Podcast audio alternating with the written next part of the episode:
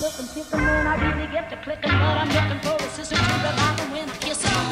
If you want some lovers, just let me know.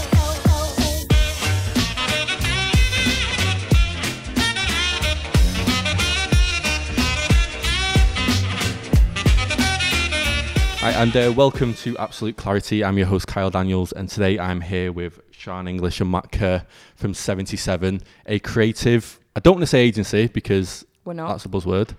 We're not. What would you class yourselves as? Uh, I guess you would call us a uh, a group, which is what, what's in the title. We're a Seventy seven group, and that group would probably be a, a group of um, multi-channel experts. Yeah, experts in their field. I suppose. I suppose we would say. You know, we we don't. You know, the way we.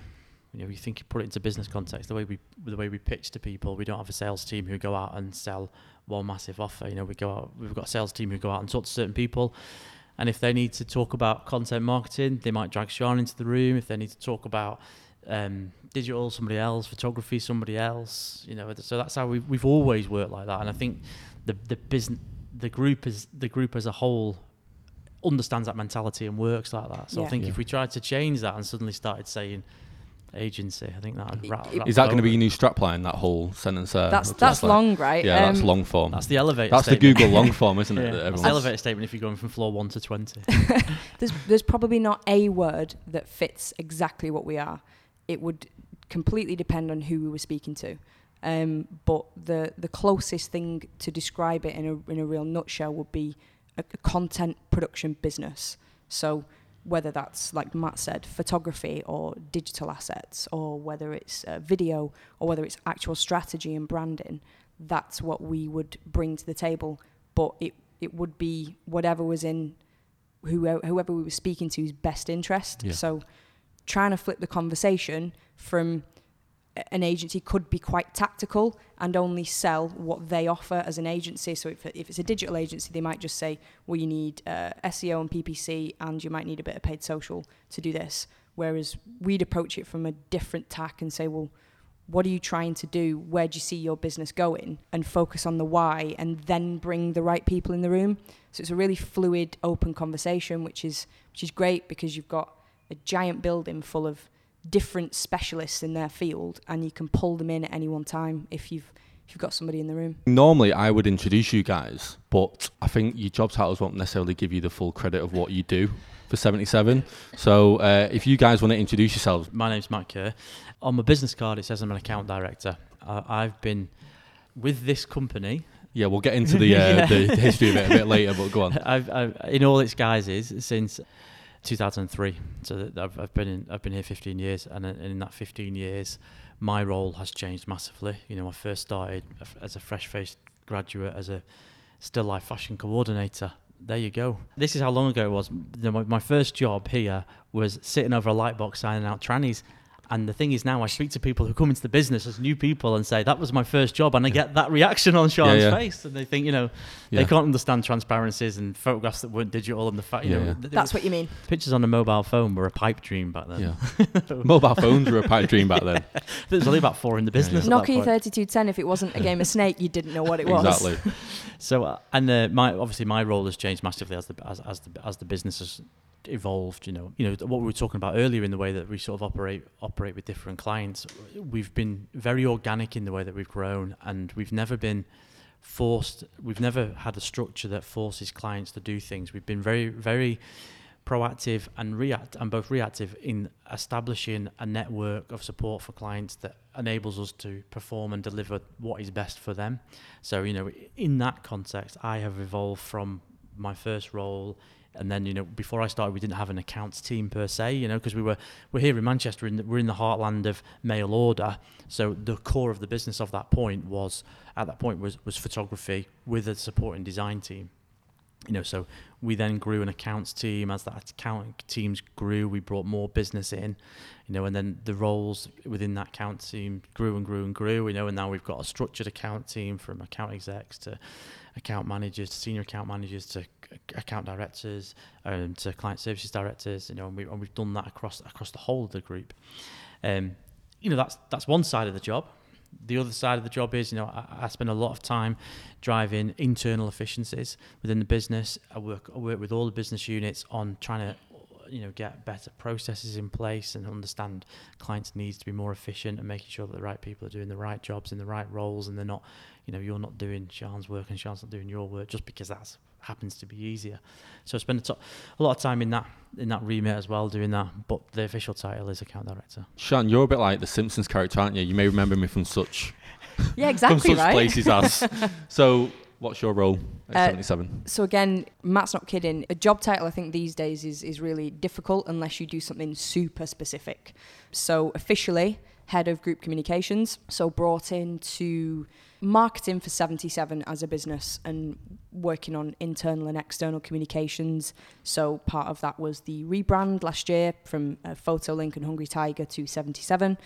I think fairly early on in starting here, that role I joined to do changed uh, dramatically, so it kind of uh, exploded because I opened my big mouth and started getting involved in things, which is great and really encouraged. You know, autonomy and freedom in the business is, is amazing because you're kind of left to get on with, you know, where you fit in and find your path. I think like Matt is is obviously doing with his role.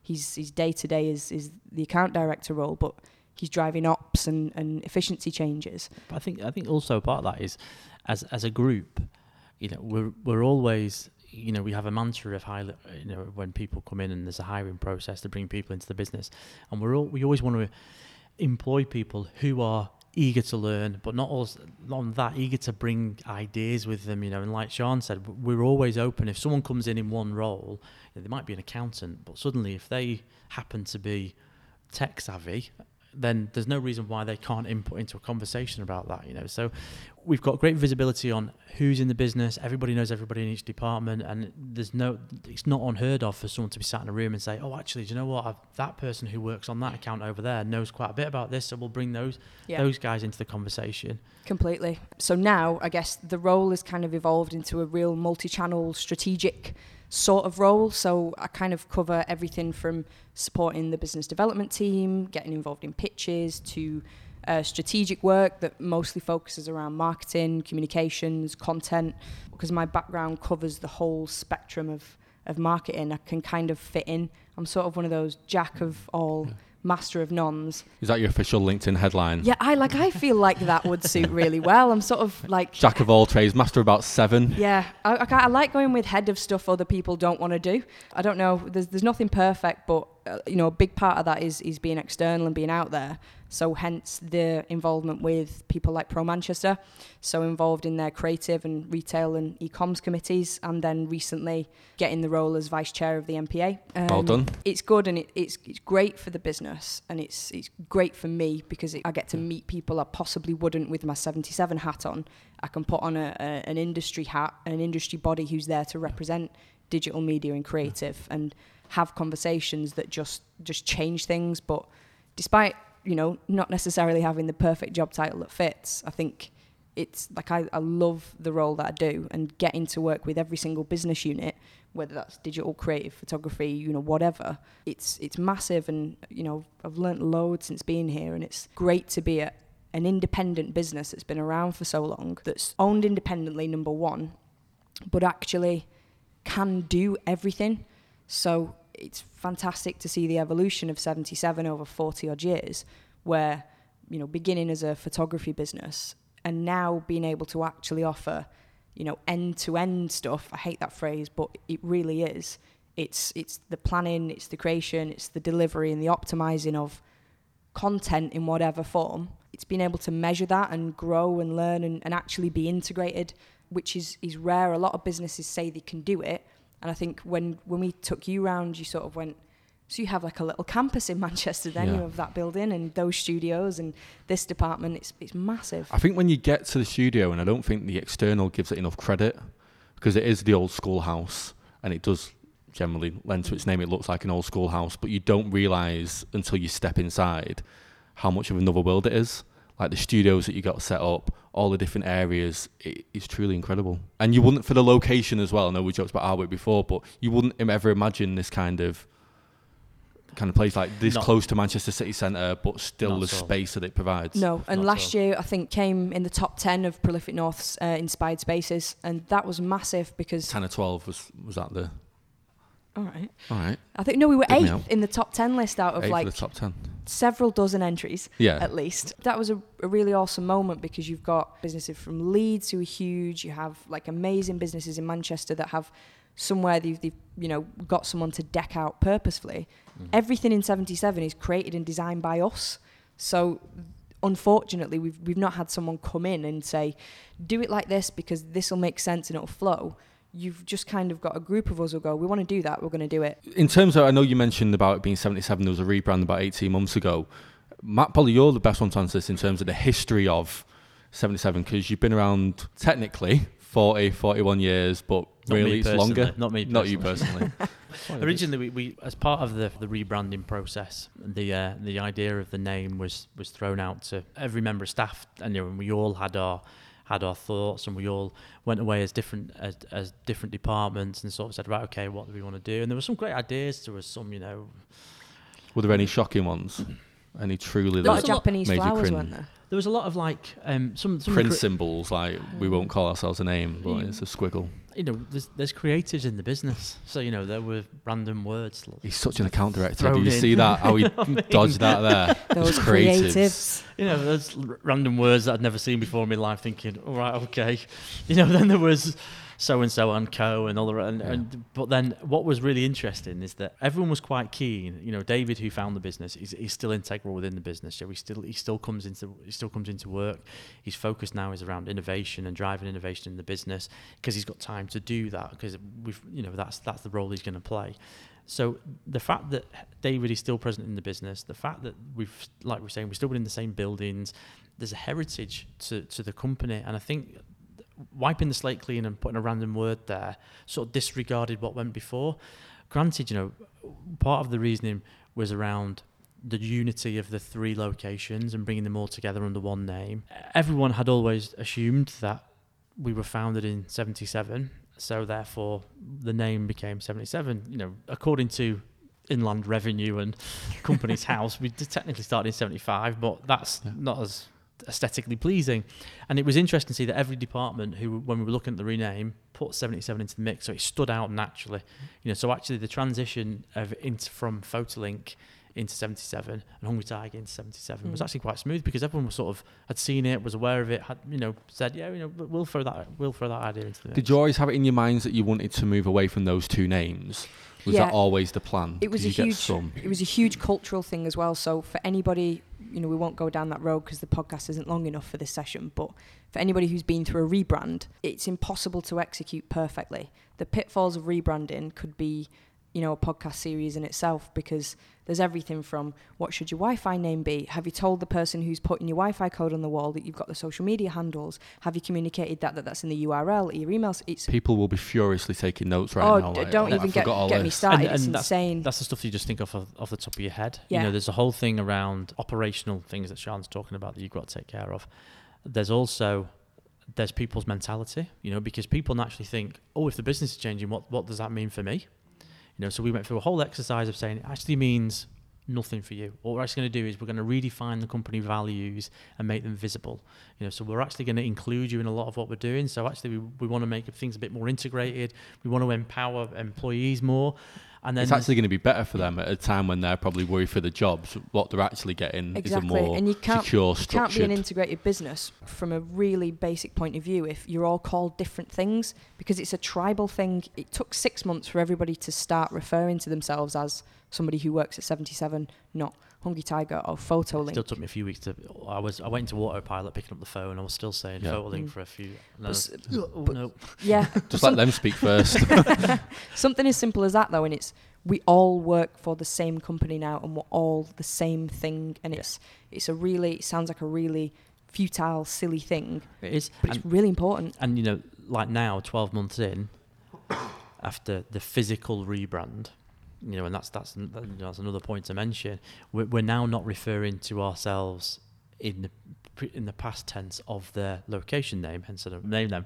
We're sort of now referring to ourselves as Manchester and London, because we, we, we understand now, if you're in London, you're just part of the London team. If you're Manchester, part of the Manchester team. You know, you need a start point to say, right, okay, from this is day zero, and from this day, boom, we explode and we go out there as seventy-seven. You know, so we, we all went as one massive business. We went to Solly Hull. Who decided on that? Because I, I, I went on your website. If you get a chance, if you listen to this, go to the website because it's incredible, like as you would expect it to be. But I did read there was a whole article about the Solly Hull. It was visit. Geolocated. It's halfway between both. Halfway was between. That a dart just thrown at a map? I mean, technically, if you include Mumbai, it wasn't halfway no, between no. everywhere, but it was somewhere big enough in between to do it. But it, what was brilliant was it was it cheap enough? Was that the whoa whoa? It was not cheap. All right, okay. It was there was an investment made. Yeah. But w- there's not a lot of yeah. places you can take one hundred eighty people. No, no, no. And you know what was great about it was. The, the, there's people in Manchester who had heard names of people in London because there's there's key figures. Yeah. You know, they'd seen faces of people walking in and out of the business. And, you know, for the guys in London, it, it was different to us, you know, because the, the guys at Hungry Tiger theoretically were being bought by a company in Manchester, you know, and what, what does that mean for them? And then all of a sudden, no, we're going to change the name. And then for those guys, it must have been like, whoa, hang on a minute. So, you know, actually integrating Manchester people down there and those guys up here, and you know, the launch sort of put everyone together. We were all strategically sat meeting people. You know, when you you put faces to names, names to faces, spent time with people, and then we all went back into work on the Monday, having the communal spaces in both locations decked out the same. So if you go down to the gallery in Manchester, the tables and chairs, the T Vs, what's on the wall is the same as in the communal space in London. So actually, if you walk into London, having never been there before, but been to Manchester, you know you're in seventy-seven. Feels like home. And vice versa. Yeah. You know, that's yeah. for clients as well. The, the similar similarity, you know, because now we've not only we've got an individual offering of saying, you know, we we can do some more while you're in Manchester, but the guys in London are saying, you know, look, we can we can bring someone from Manchester to talk to you about talk to you about this if that's helped. Yeah, and the the other nice thing from the launch as well was, particularly across, you know, photography, styling, art direction, uh, creatives. We have this, the same skill set in Manchester as we do in London. So it was really nice to see, you know, art director meeting art director who had never spoken face-to-face before but had communicated. But because those skill sets, you know, are identical in each location, that was a really great thing for them to be able to connect. You know, we have a, a client services team in Manchester, we have one in London. And despite you guys speaking all the time, it kind of made everybody feel like they were one big team as opposed to I'm this bit of that. Pulls us in nicely into the first topic that we wanted to cover, which was longevity in business. Obviously, there's the sad news in that Toys R Us obviously couldn't find a buyer and that they're going to be, effectively six weeks from now, they're going to be closing all the stores. Obviously, Millions. You guys have been going on for, what, well, since seventy-five, yeah, technically. Yeah. For a business like yourselves, that's not really heard of. There's so much competition out there. Especially in independent still. Yeah. Yeah, and I think, you know, a lot of that is down to the fact that, you know, we hold our hands up. We've tried some things that failed. But what we've been able to do is recognise failure quite quickly and reinvest it elsewhere. And when we have re- when we have invested in things that have been successful, they've been great and we've invested well into them. Going back to when I first started here, you know, we had a massive photographic offer and we had a creative offer. We had a fairly sizable, it was called new media in those days. You know, yeah. Digital term didn't even exist. You know, but those guys were sort of locked away. They were in ponytails and Star Wars t-shirts in the far yeah, yeah. corner of the building. They still are. No one's opened that door yet. No one's found them. That's the other attitude. Yeah. You know, but you know, we did off the top of my head, you know, we, we ventured into China, for example, following, you know, when we went to India, we were really successful in India. Uh, we had clients who were looking to how to break into the Chinese market. And we thought maybe we could be one step ahead, and how the success that we've had in India carrying to do it in China, it didn't work. It's just not the same marketplace. It's not the same legalities, not the same infrastructure, anything like that. So we quickly said, you know what, China was nice, but we're not going to, we'll, we'll draw the line at that. Investment other ways is around, we quickly recognised that, you know, the, the studios that you've seen, cast your mind back ten years, they were all full of large room sets, shooting bedding and curtains and furniture. And, um, you know, we're not purpose-built for that sort of thing. So we made a real big decision to sort of convert the mentality of the photographic side of the business into prioritising e-com photography. You know, and what we've been able to do now is actually have on rails a really slick, really quick S L As with clients where we get samples on a Monday and they are live on a website by Wednesday. You know, we turn that stuff around in days, and that includes someone going down to the Midlands to pick someone up and bring it back here, you know. So we've we've really targeted the areas that we think we can get successful in, and we've been successful in them. And I think that has ultimately led to the longevity of where we are, you know, and now yeah. we see it more and more in, in the digital and the content marketing. You know, we were very siloed, if you like, previously around, you know, photography does that, creative and design do that, you know, but now we've sort of advanced to a point where the lines are a bit blurred, you know, and actually creative feed digital marketing, photography feed creative, you know, we're, we're one big factory that feeds other things. So if we do get a client that walks through the door and says, actually, I want all that massive offer, it's not an issue. If we get one that walks through the door and say, actually, I just want you to take ten pictures of some T-shirts, fine. Yeah. Is it like having that, not in an insulting way, but having that small business mentality where you can change things on the fly? It's not that... Completely. It's yeah. over-structured. There's so much hierarchy that if you want a decision made... It's super... It's got to go through weeks yeah, of... super agile. So, you know, part of the way the business is structured is to give each department autonomy and freedom and agility to, to do what they need to do. I think... the the important bit that Jane and Chris do, our, our C E Os, is they don't lead from the top down. They are very much there as a supporting mechanism to sort of empower us and go, you want to do this? Go off and do it. And they're there more now to kind of facilitate the integration part, because as the individual business units, they're operating really, really well. And now the challenge for us is to make that all really seamless internally. There's key bits in it, you know, like the, the processes that run in the background. Once they're up and they're stable, they look after themselves. You know, the people adhere to them, and that's absolutely fine. You know, but there's there's the few elements that you can't you can't really buy off the shelf. You know, we're really keen on empowering people, giving people the, like Sian was saying, the power to make a decision. But what we do in the same way is we have a sort of mentality of striving for excellence, so that those people, if the rest of the group are saying, yeah, that's a really good decision, then they know they're in the right place to say, okay, yeah, let's let's do it. We beat cynicism with a big stick, yeah. insofar as to say there's nothing worse than demoralising someone who has a great idea by going, oh, I'm not sure about that.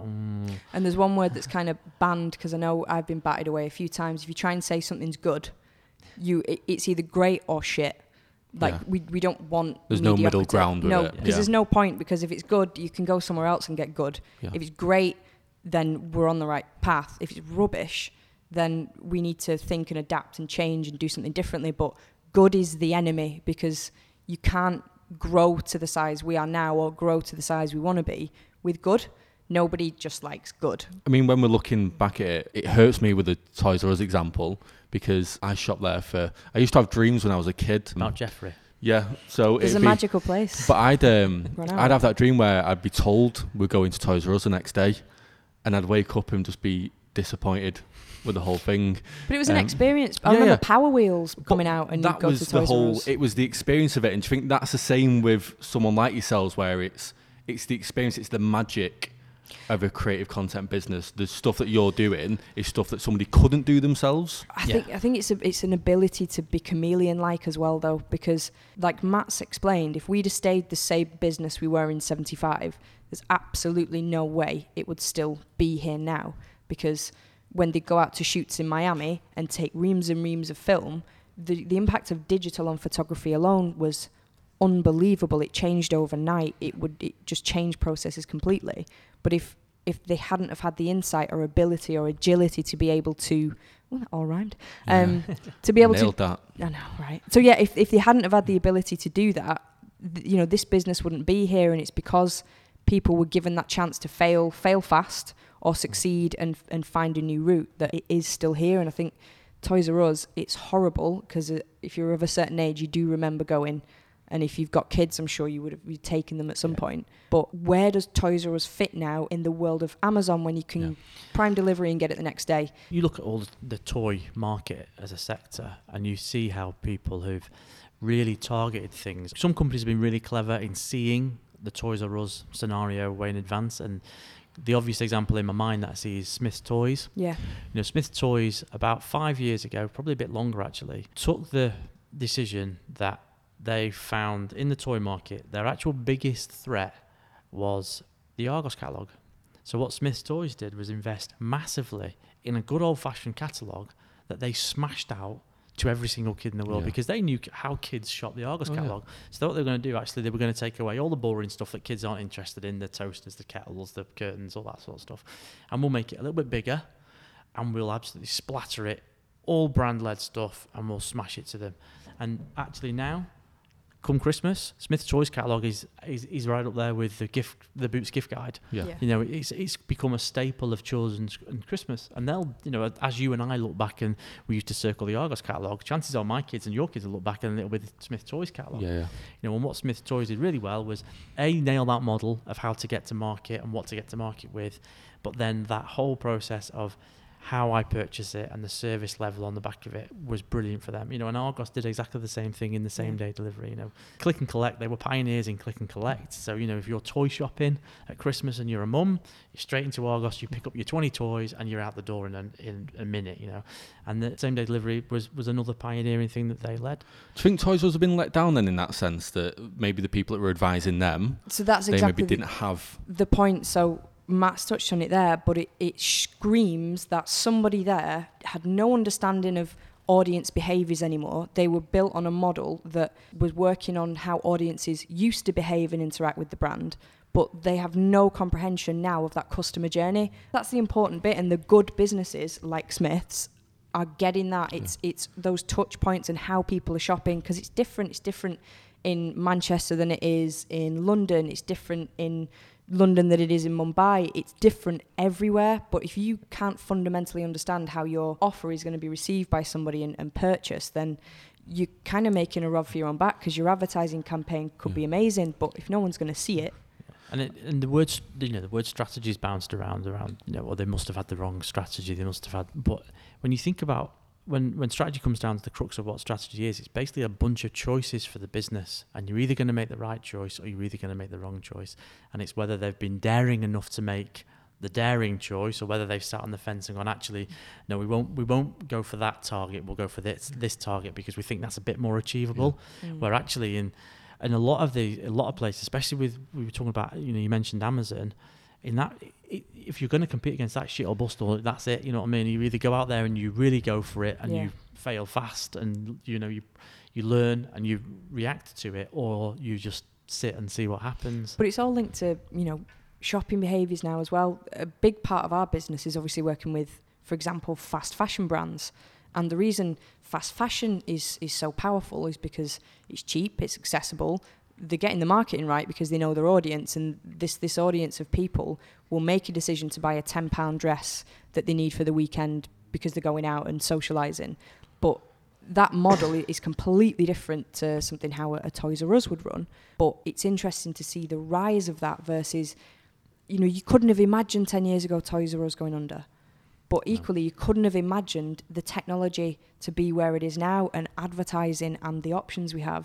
I never thought on a bus to school playing Snake that in, you know, X number of years' time and decades later, I could create an animoji of myself singing Journey, Don't Stop Believing, and send a unicorn to my mum, because that's, that's a bit weird and niche. But it's different, and not every business should necessarily be forecasting fifteen years into the future. But if you can't even be ready for the next twelve to eighteen months and know what's coming and know whether that's going to be relevant and impact your business, you're dead in the water. It's, and it's, it's decisions as well. You know, you th- one brand that stands out in my mind who has absolutely nailed their sector is A O. You know, you think about buying a fridge, buying a freezer, and in my world, my world caves in and I dread it, you know, but having had experience with those guys and seeing the fact that they started at the the other end of that spectrum, actually, what, you know, there's a customer journey, someone finds a fridge, they buy it, they want to order it.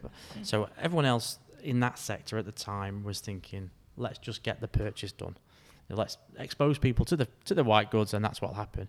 A O completely flipped that on the head and said, right, we'll start from the back.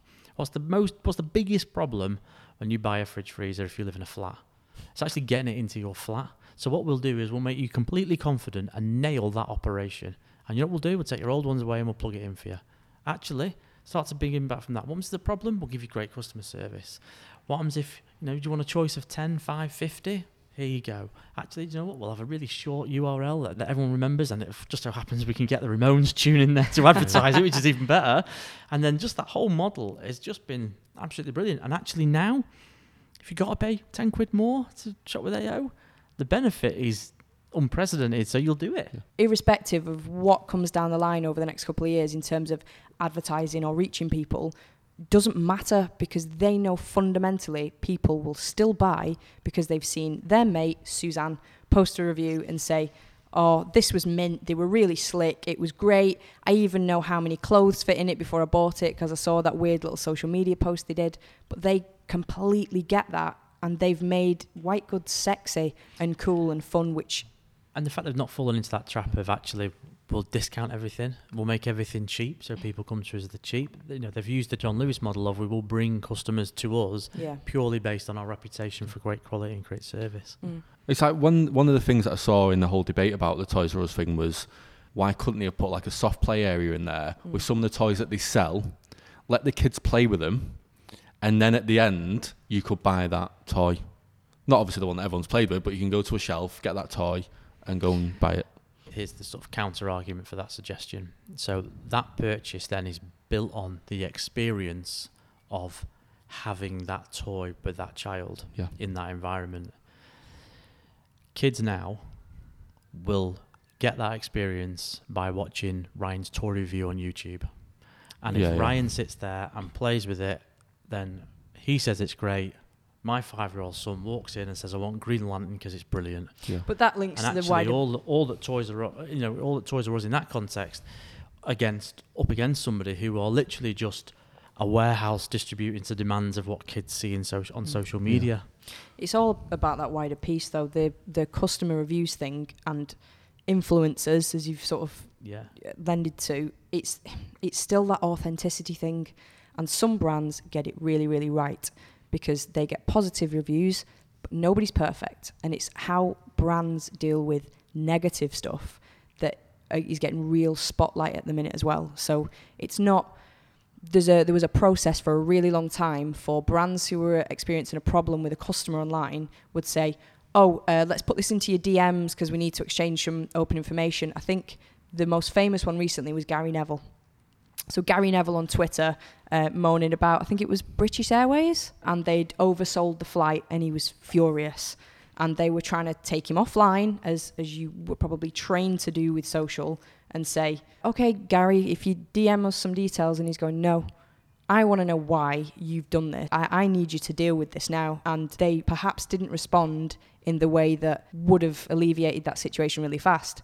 Who did chime in? Virgin Trains. I was sat here saying my absolute perfect example of customer service over social media is Virgin Trains. Virgin Trains, nail it. I mean, I the, the toilet stuff they do at the moment is is borderline. It's kind of being creepy, getting Will Ferrell advertised at when I'm doing my business. Yeah. Um, but it's that, that, they just nail it. And that, you know, I, I am guilty as charged of the amount of times I've taken to Twitter at half seven on a Friday night, stood on a cold platform in Milton Keynes or waiting at the concourse in Euston to be told your train's delayed by twenty minutes, and I've written a sarcastic, oh, thanks very much at Virgin Trains, here's my weekend starting late again, thanks to you. And they've been back instantly, within yeah. minutes, you know, keep your ticket, we'll refund you, or this is the problem. And you just, they put you in a position where you just can't argue. You say, well, do you know what, guys, fair play, you're all right, I'll take that. But it's real and it's authentic to them. So Virgin as a brand, experiencing them on a flight to, on a on a train to, you know, the failed Virgin Coke fiasco, whatever, but... it's the same experience. It, the it, Pammy it, Ball. Yeah. It's, you know, Virgin Mobile R I P. Is that still a thing? Um, it, it's, it is the Virgin experience, and it is absolutely them. And the brands that excel at the minute are the ones that know who they are, and they are that regardless of the platform they're on, regardless of who you meet in that company, how they look, how they feel. It's it's so much more emotional in marketing and customer services at the minute, because people have realised the, the power of emotional purchase or the power of emotional customer service. You're irate when you're moaning on social media because that's your instant moment of gratification to pop out now two hundred forty characters that sarcastically have a go at a brand. But it's the ones who can get that and flip it into something positive. It's just genius. Yeah. And they do so much more with turning a negative into a positive than they ever do by perpetrating, oh, thanks, I'm really glad you loved it. Because mm. you see that trite day in, day out, but it's how a brand deals with a problem that I think makes them shine at the minute. And I mean, it's a nice segue into the second topic, nice charm way, into the second topic, Ooh, which is, uh, that. take that, social media and content. So who's doing it right? And more importantly, what people want to hear, who's doing it wrong? Mm. So who's like really messing it up? Uh, obviously, it was good to hear about Virgin Trains getting it right. Other companies that I noticed really, like Innocent Drinks, yeah, they get it right. Their interaction with people online, there's a lot of comedy in there. In those moments, they pick it really well. Yeah. It works for their audience. Same with Paddy Power.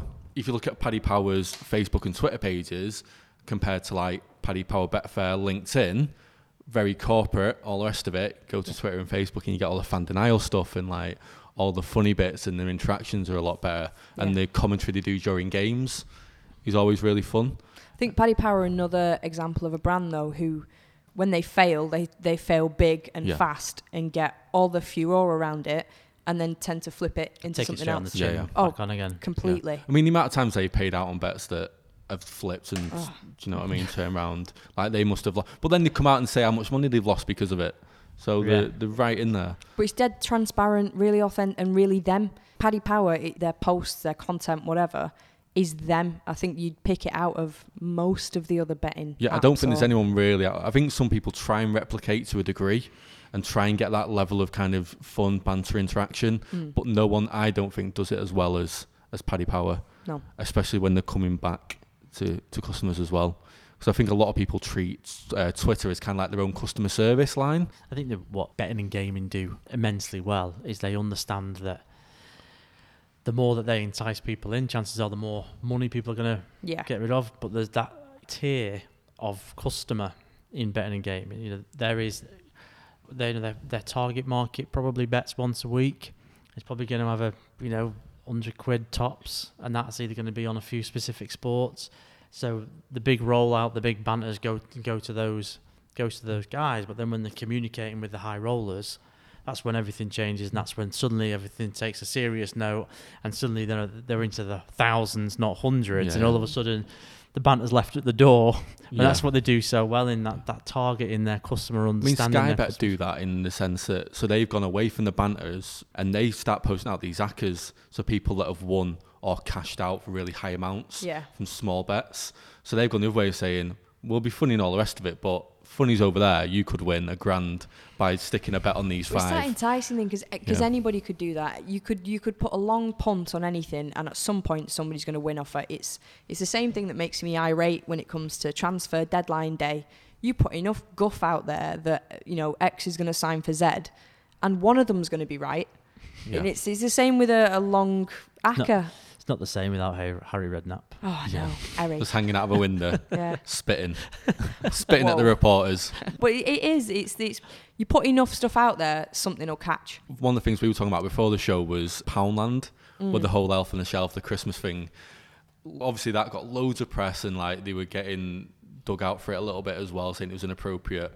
But by the time that hearing had kind of come in and they were told not to do it, it'd already passed, like Christmas had done, oh. they'd already had the impressions, so they didn't care. It was funny.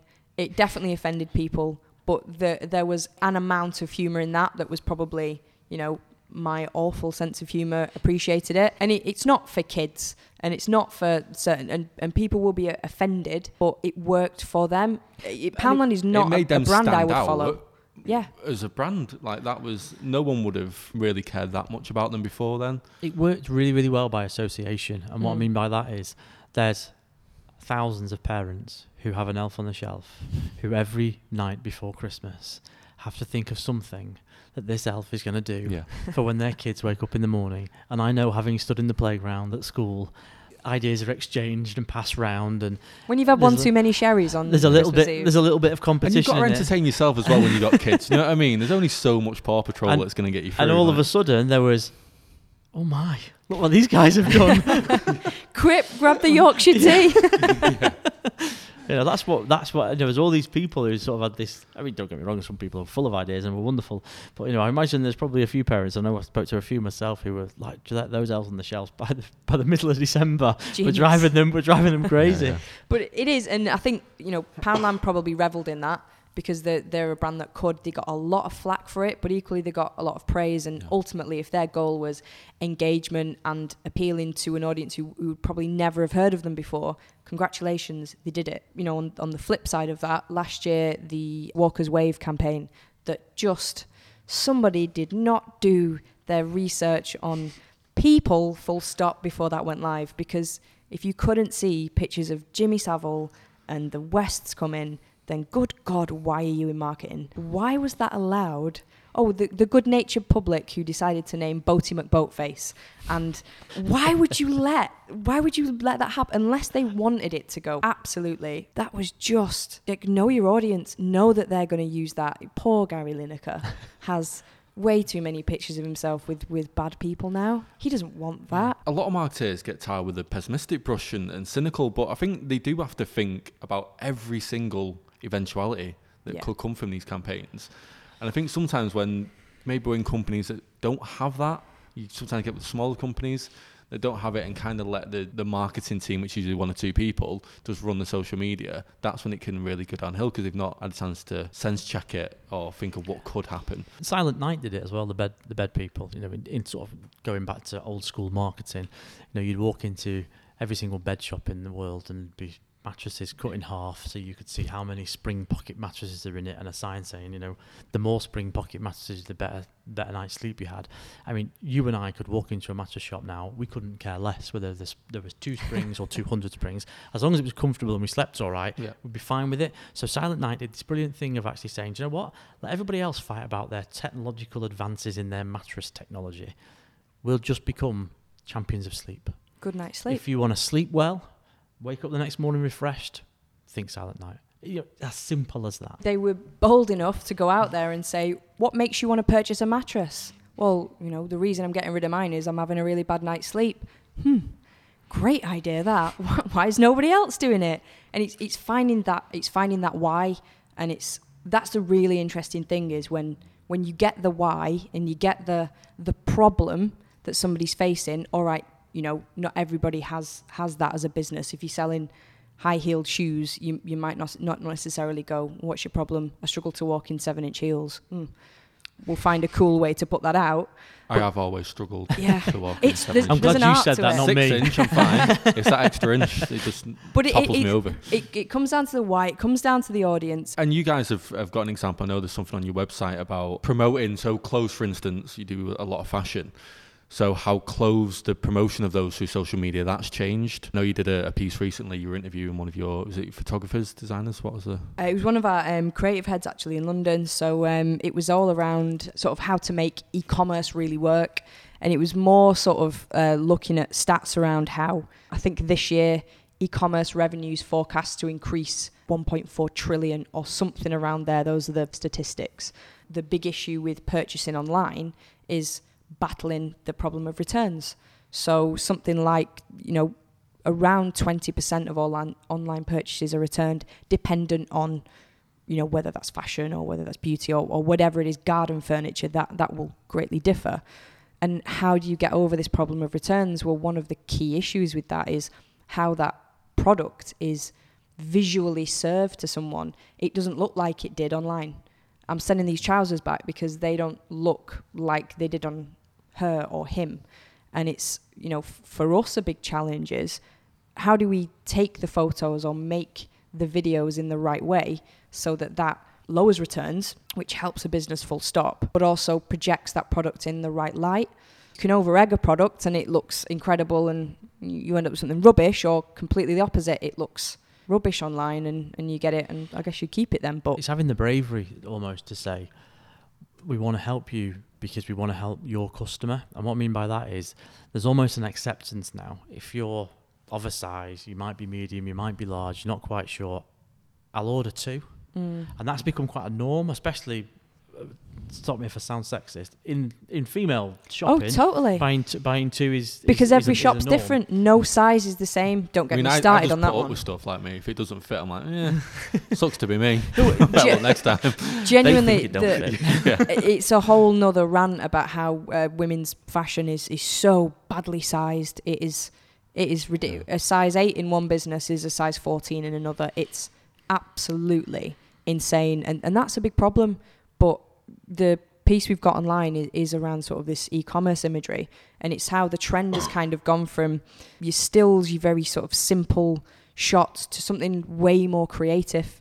So it's being able to show products, you know, in situ, moving, how they actually look and feel. It's why brands like ASOS have the still shots and the catwalk and, and all of those things as well. The close-ups, how does what does the zip look like? What does it what does it feel like? And the natural next cause of the next sort of evolution of that will be around augmented reality of things. Yeah.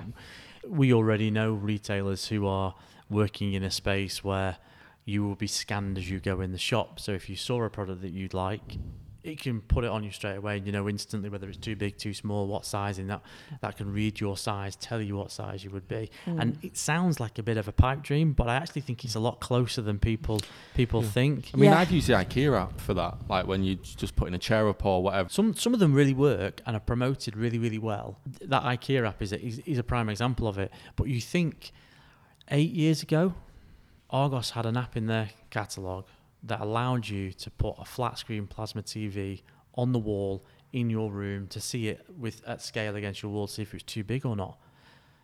No one ever knew it was there. Yeah. And the next big bit for us is is obviously insight. So as as a business, we've always been able to report on R O I and things like that. And, and you know, we've got the digital team who are very analytically focused, uh, the brand and strategy side, which is, is used tools like W G S N and other, you know, important assets to research. But we're now in the very early stages of actually understanding real data and from a neuroscience level. So, you know, data scientists are the hottest job title in the world right now. Trying to trying to find one is insane. So we're now working with a company who are in here a couple of days a week to actually deliver the thoughts that you don't think you have and reactions you're not aware you're having. So this is everything from the basic eye scanning when you're looking at a website to, you know, what is your skin doing that you're not aware of, what what's giving you goosebumps. It's way beyond just heat mapping and people thinking they know how you're behaving. Yeah. Long gone are the days where put the big picture on the right hand page and make them look yeah. in, so you follow their eye line yeah. to the products on make the left hand page. Make it blue, not green, but it's it's your unconscious reactions to things, and that's that is next level scary, because this isn't just, oh, you're you're maybe giving this me this reaction because you think I want it. This is, I'm measuring the reactions you don't even know you're having. I mean, we've talked about some some good examples of social media. Uh, obviously, the audience are going to want to know some of those bad ones. So, uh, I kind of we've mentioned the Walkers wave. Um, soz about that, uh, Gary Lineker. Um, kind of ones that have had positive. You've been blocked. I know. Blocked on Twitter. No, I, I like Gary. McDonald's flipping the M for International Women's Day. Good thing, bad thing. Patronising, not yeah. It's kind of out in the ether of could be good, could be bad, but has received quite a large amount of stick. This this one's, you might have to edit this out, I don't know. So uh, Dorothy Perkins in twenty seventeen, the year of Dorothy Perkins, um, launched their hashtag LoveDP campaign.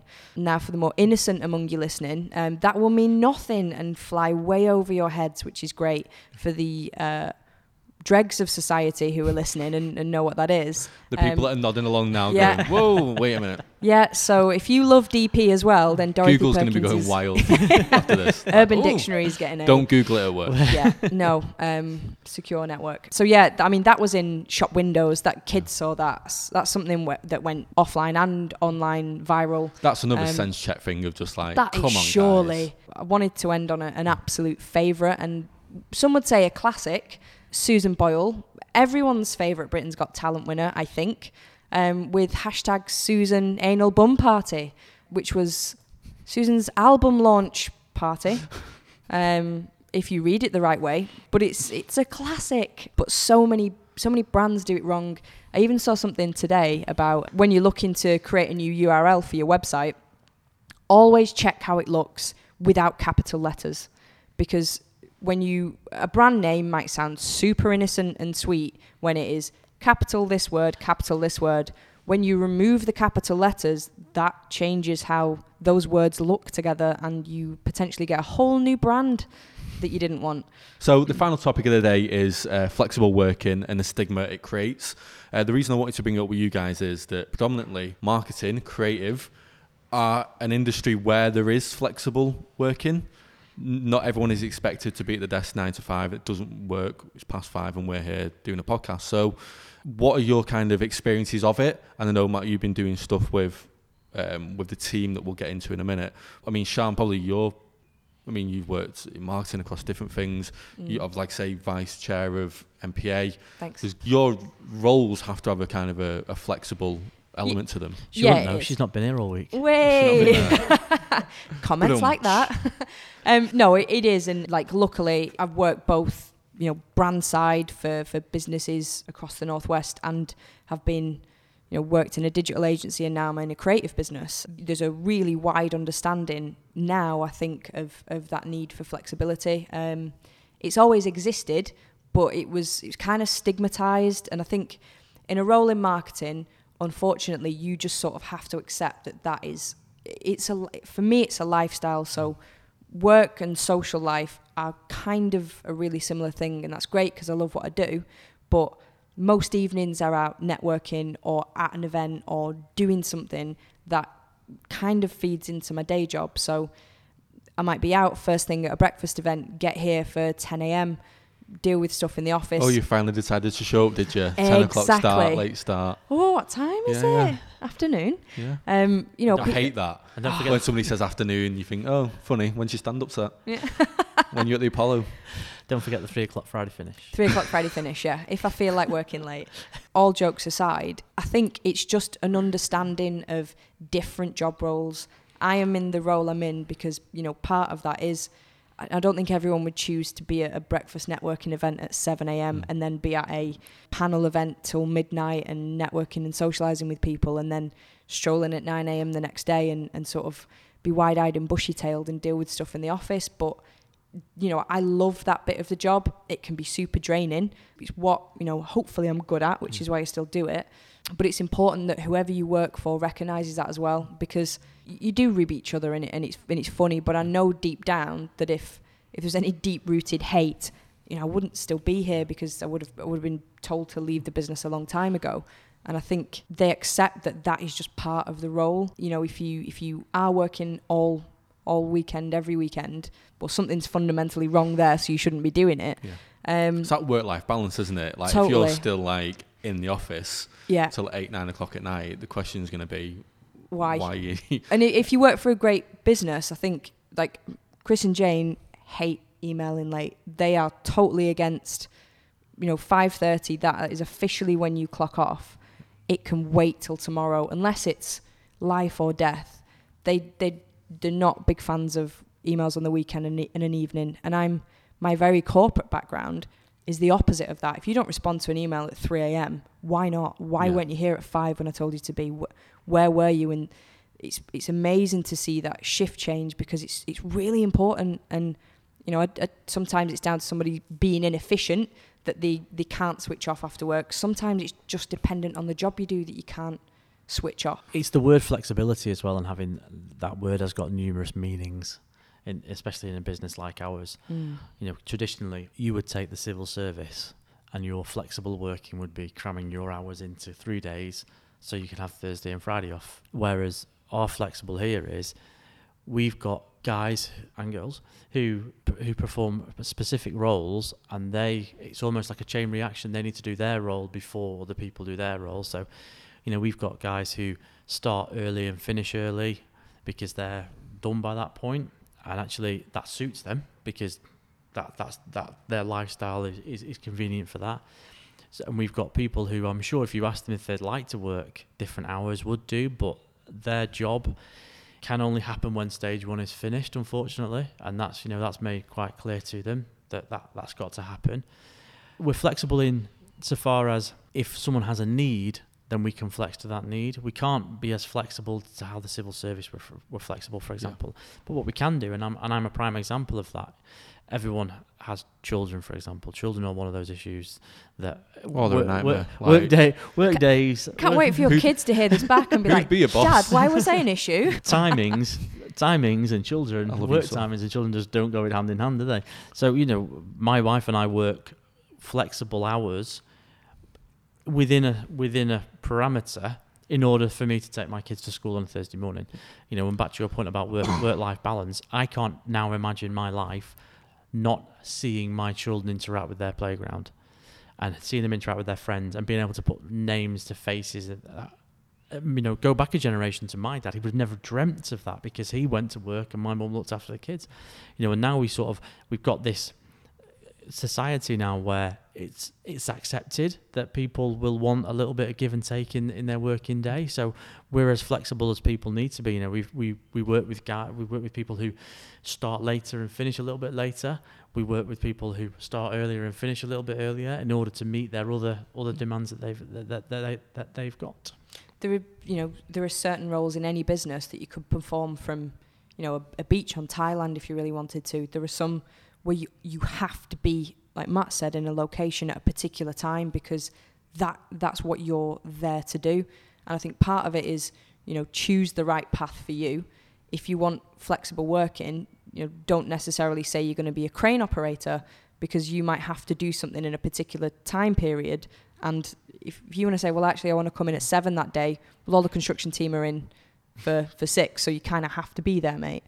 Um It's massively important, but it impacts everything from attraction to retention and talent as well, because it's not acceptable anymore for a business to say, we're not willing to be flexible, so you, you work to our time periods and the way we operate, or I'm sorry, but you're not going to be here. Well, you're not going to get the best talent, and you're certainly not going to keep them, because who's going to be happy with without that flexibility? And if you create the right environment, flexibility sort of comes hand in hand with that environment. You know, we've got a load of creative guys here. If you said to those creative guys, I tell you what, you can stay at home and do that project, I bet ninety-nine point nine of them would actually say, do you know what, I'll come to the office. Yeah. Because they're in an environment with other people thinking the same way, doing the same sort of thing. They probably realise that some projects they'll be here a little bit later. Some projects may work into the weekend. If that's the case, you know, we, you know, you reimburse certain things and that sort of happens. But there are other people here who, you know, me being one of them, might have to create a thirty-page presentation, which means sitting in a room by myself. And to Sian's point, I could do that sat at home.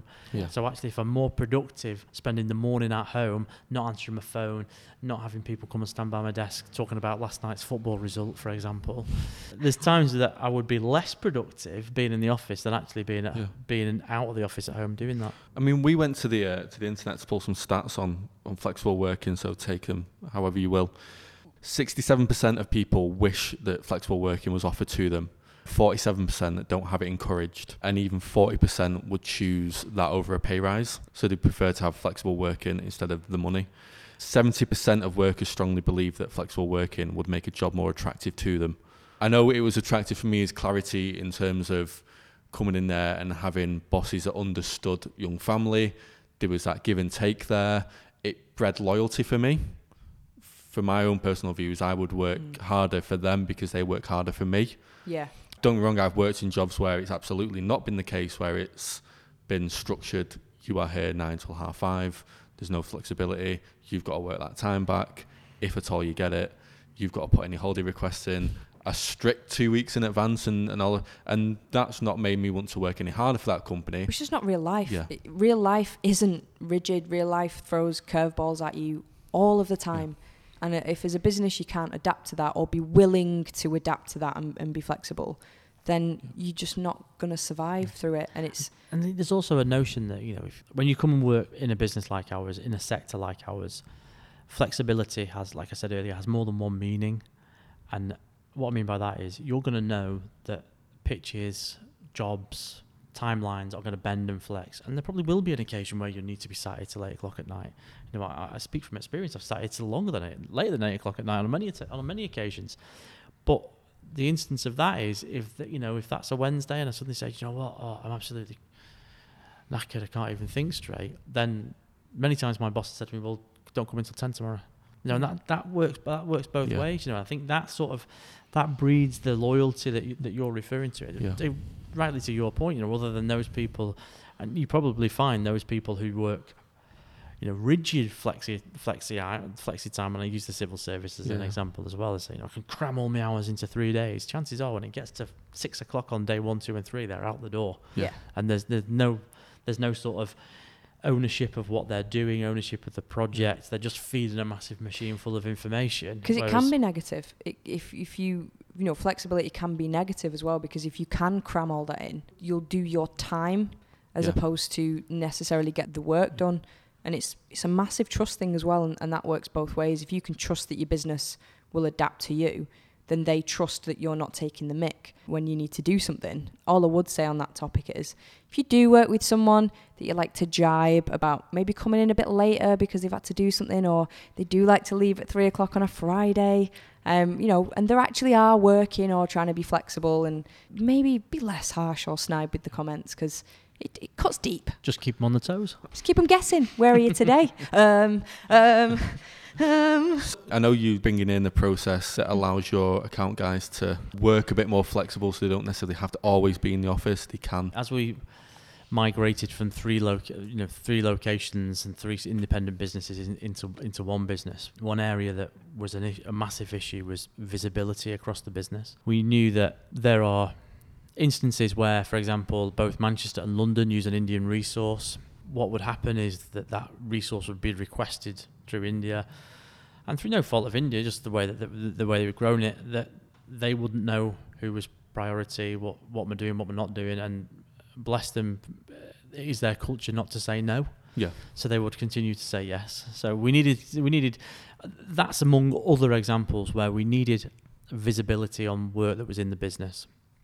Also, we needed visibility on what those individuals in the business were doing.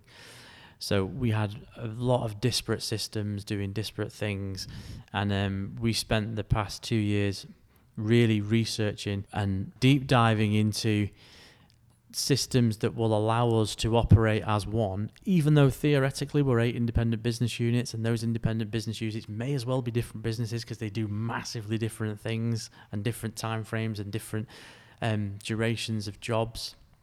So a group of us for from across each of the locations, so from Manchester, London and Mumbai, have really spent a lot of time deciphering and finding out the right system for us, and we've we're in slap bang in the middle of implementing a system called Workbook. And what Workbook will allows everybody to do and give everybody visibility of is every person's individual tasks. You know, previously my to-do list, Sean's to-do list might have existed on post-it notes. Someone in some other units may use another bit of software, and it's it, it just happened like that because we've grown organically, and as people have come into business business units, they've just they've just brought some things with them. We're always we'll, we will always embrace that. Um, but what we needed was to understand, as a holistic group, what what people were responsible for, what people were doing, allow them to put time against things. Then we would be able to see, you know, what how how many hours, for example, Sean works on a job that should be chargeable, but that we don't currently charge. And it's about working more efficiently from a financial perspective, but also working more efficiently with our people. And actually, if Manchester need a photographer and there's a spare photographer in London, why didn't you come up a tr- come on a train and come up here? Whereas yeah. previously we wouldn't have even asked them. We would have just booked a freelancer and brought a freelancer in.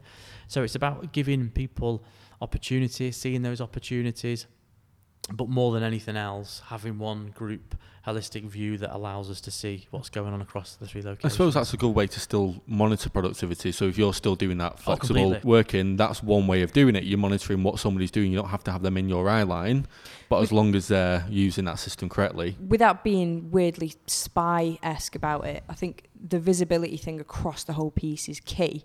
But, you know, what it isn't is a system to make sure, you know, somebody's doing what they're supposed to do.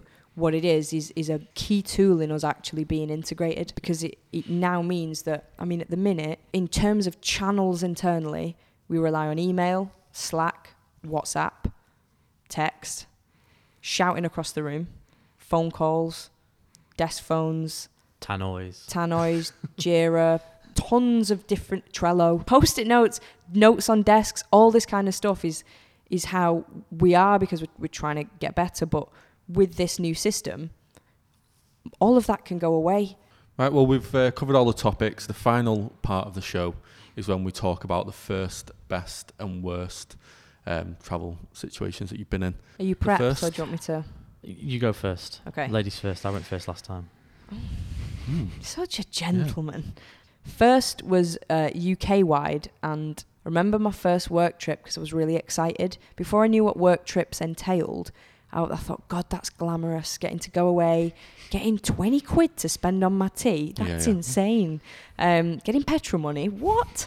um, and a hotel for the night. Wow, was I wrong. It was, uh, it was domestically, and it was down to St Albans, uh, because that was where our uh, head office H Q was, and it was a super glamorous hotel really close to the office. So I say super glamorous and don't mean it, but it had a swimming Sense pool. The tone. Yeah, it was interesting. I think the first time you go anywhere domestically, you can kind of handle, live in the U K, so yeah. I kind of know what, what food to expect, what kind of people to interact with, despite it being St Albans, so yeah. that was interesting. But it was the first time I ever went uh abroad with work that things really hit home, because now this sounds really stupid and basic, but money, language, food and location.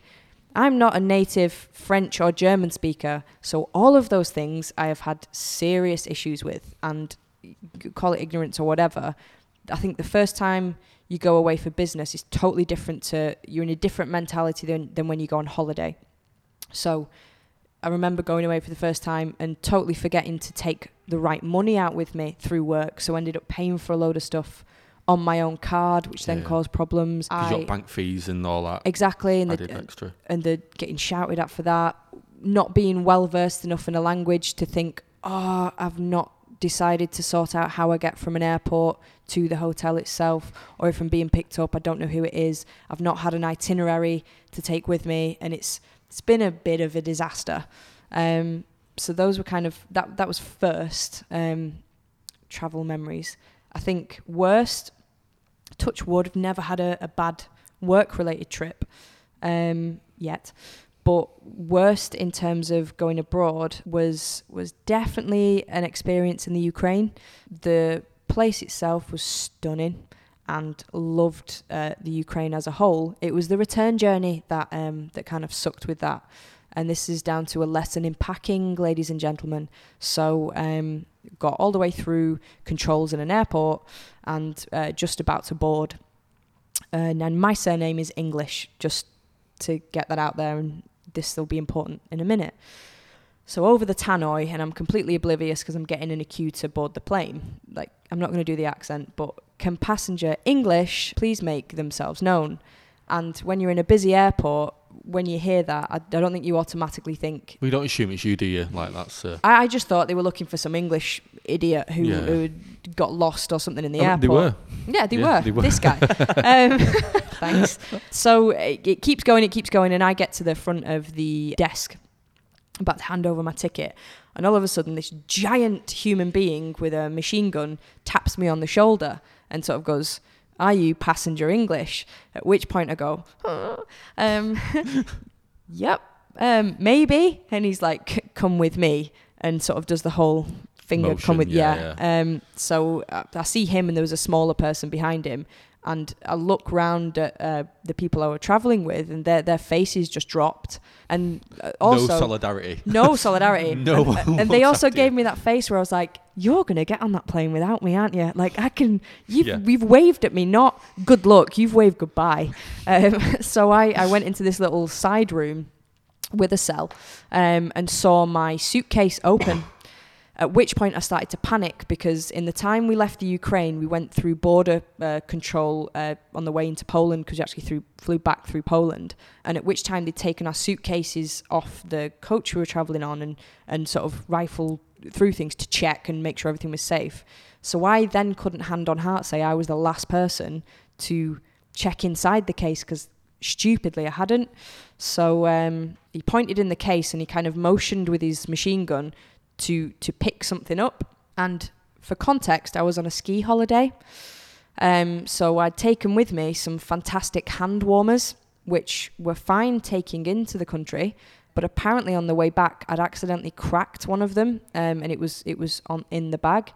And long story short, they thought it was radiation, and they thought I was I was basically trying to cause a, a big accident. So I foolishly went in and, and sort of said, oh, no, no, don't worry. At which point he was like, no, no, no, no, no, and, and turned the gun on me. And I was like, no, no, no, no. Uh, I said, glove, cracked it, and was like, I've been skiing. Yeah, yeah. I said, my hands have been cold. And he looked at me, looked at the thing, looked at me again, grabbed the packet and saw there was a, a big hand on it. Yeah. With a... with. And he just went, oh, okay. Yeah. Everyone's friends. Yeah, everyone yeah. was fine. Like, he's tapped me on the, the shoulder. Yeah. At which point I'm literally going, oh my God, I think I'm going to die. So he then was like, oh, no problem, no problem. Pushed past all the people in the airport with me with his massive gun again, shoved me at the front of the queue. He was like, safe flight home. Yeah. And I was like... Mm. Everyone was scared of you for the rest of the flight. Like, what did she do? Basically, yeah. But, you know, lesson learned, be be really careful what you're packing and know what, what is allowed and, and, and what not. And just don't take ha- hand warmers. Just just be grown up and get proper gloves. That's the um, best worst we've had, Justine. Just oh, really? For excellent. Um, I'll, s- I'll save the other one for the next time I'm on yeah. then. Um, and the best, for me, it was hard to pick one, but it's the best of the best has always been when it's been seamless. So from point of... booking to wherever I'm going, to arrival, to where I'm greeted, to how things are laid out, to the to the way everything goes and you're away. It's the seamlessness of it, so you almost don't notice the little things. And it's when I've had whatever they call travel butlers when you go away. I remember going to Lille for the first time um, in France and just got there absolutely seamlessly because the way it had been organised was so... incredibly fantastic. I didn't have to think. The timings in between transfers and the pickups and where I was staying and and I think they'd even thought about how to use my data roaming on my really old BlackBerry back in the day, and that was that was the best example of it when you you don't even have to think, oh, I'm going away with work, this is going to be a struggle. It's it's absolutely smooth and seamless. So that's kind of the best travel experience I've had. And seamlessly onto Matt. Thanks, Sian. Smooth. For Sian Way. I've been lucky enough and very, very fortunate to do quite a lot of travelling in my role. The first time that I ventured out to see a client, it's not very exotic, it was down the sixty-two to Liverpool. And we used to do a lot of work with Littlewoods when I first started, shop director they are now, and we still work with them, still a great client to work for. Um, and I used to shuttle down the, the sixty-two and... and get myself uh, christened into these lovely bunch of Scousers at the other end of the sixty-two. Not very glamorous. The other extreme is obviously we've got an office in India, you know, and and absolutely without a shadow of a doubt, the best the you know the best work trips that I, that I've had is is going out to see those guys there. India, as a place, is completely enchanting. It's magical. You know, Mumbai, you would never, you'll never experience anything like it. It's charming, chaotic, hectic, wonderful, all at the same time. You know, and we're lucky enough to have a great group of guys work over there who feel it's their duty when you get there to show you as much of the city as you possibly can see. You know, and I'm not senior management, they're not senior management, so we work we work together on a on a on, on an understanding, you know, that, that I don't need to be completely air conditioned everywhere I go, and yeah. I, and I see sites that that I imagine yeah. all board members have never seen. Um, I went to a bar last time I was there, and um, it was classed as a working man's bar. It was how it was classed to me. So we went in, and you couldn't make it up. There was a smoke-filled room at the back, and there was kabaddi on the big telly, and they brought out masala poppadoms, and we're having a few beers, and one of the lads who was with me said, where's, where's the loo? And the guy said, oh, it's in the corner behind the curtain over there. And... if you ever go to India, you'll understand that there are, there is people that do everything. There are people everywhere. People hold doors, open doors, close doors. There are people open boots of cars, shut boots of cars, that, and that's their job, in and out of. And behind this curtain, there was just a urinal. And uh, Mike went in, did his thing in behind the curtain. This little man opened the curtain, then shut the curtain. Mike finished, came out, and he gave him a towel to wipe his hands with. And then as Mike was walking back towards me and I could see behind him to where he'd been behind the curtain, this man's hand just whipped in behind the curtain and pulled out a five-litre ice cream tub and just tossed it out the window. Oh, my then, God. And then put it back in again. So definitely wasn't five star. But when we do go... I did not see that story going there when you said men's club. I was like, oh. Yeah, the, the flip side of that is that when we do go, obviously, we India by nature, it, it's called Delhi Belly for obvious reasons. You know, and I think my worst trip to India has got to have been the the first time I went out. I stayed out there for just short of four weeks. And I thought well, I was, a, was thought, I, thought I was doing really great. You know, I heard all these horror stories around breakfast of everyone saying, "Oh, you know, I've been touched by the hand of the Delhi Belly." Is, yeah, the, yeah. is the phrase that we came out with. And then, and I was, you know, three weeks in. I'm, I'm pretty fine. I'm all right here. You know. And then I went to bed one night, and I lay in bed and thought, "Oh, and I thought, oh something doesn't quite feel right." And it's just like the earth shifted direction and plummeted for the ground. Not to be too graphic. Yeah, just I spent the next twenty-four hours lying on the marble floor, just trying to keep my face cool. Just that was horrendous. That that twenty-four hours. was and that. It's worse when you're not at home because there's a certain vulnerability yeah. to being ill abroad. And that sucks on a work trip as well. I've had it on non-work trips. Barley belly is similar. Yeah, yeah. Um, but it's that's tough when you. I mean, at least you're getting paid to be ill. And well, yeah, I was going to say. You know, I, I served myself right really because you know I had no sympathy with anybody else. So when I turned back up at the office the next day, nobody had any sympathy with me. I had loads of stuff to catch up on. I had loads of work to do. I was like, all right, okay, thanks guys. Oh, afternoon. Yeah, so that's definitely the worst one. Definitely the worst one. And best at the same time, I suppose. Right, guys, I really appreciate you coming on the show. If anyone wants to find out more about what you do, where can they go? They can follow us at This Is Seventy Seven. They can email um, hello at seventy seven group dot com. Um, and if you're wondering how that's quirkily spelt, let me quickly explain. It's seventy, the word, followed by the number seven, which is one of the quirks of working for a creative business. Search for seventy seven Group and you can't go too far wrong. You can find me at Sian English underscore or search for, for anything to do with the M P A. None for you, Matt's not even uh, not She even covered there. all the bases. Oh, you covered that, all the bases. That's what Head of Comms yeah. does, isn't it? Well, so. There you go. That's, that's one of my hats. But yeah, search for seventy seven. Um, we're, we're always out and about. We're at a lot of events, particularly in um, Manchester. So reach out. It would be good to get some feedback on this. Any hate mail, please send to Kyle. Um, yeah, Kyle Daniels at Clarity. Yeah. But no, thank you for having us on. I hope we haven't sounded ridiculous. No, you've, you've been great. Well, as always, I've been your host, Kyle Daniels. This is Absolute Clarity. You can follow us at clarity underscore TM using the hashtag Absolute Clarity, or you can go to the website w w w dot clarity t m dot co dot u k.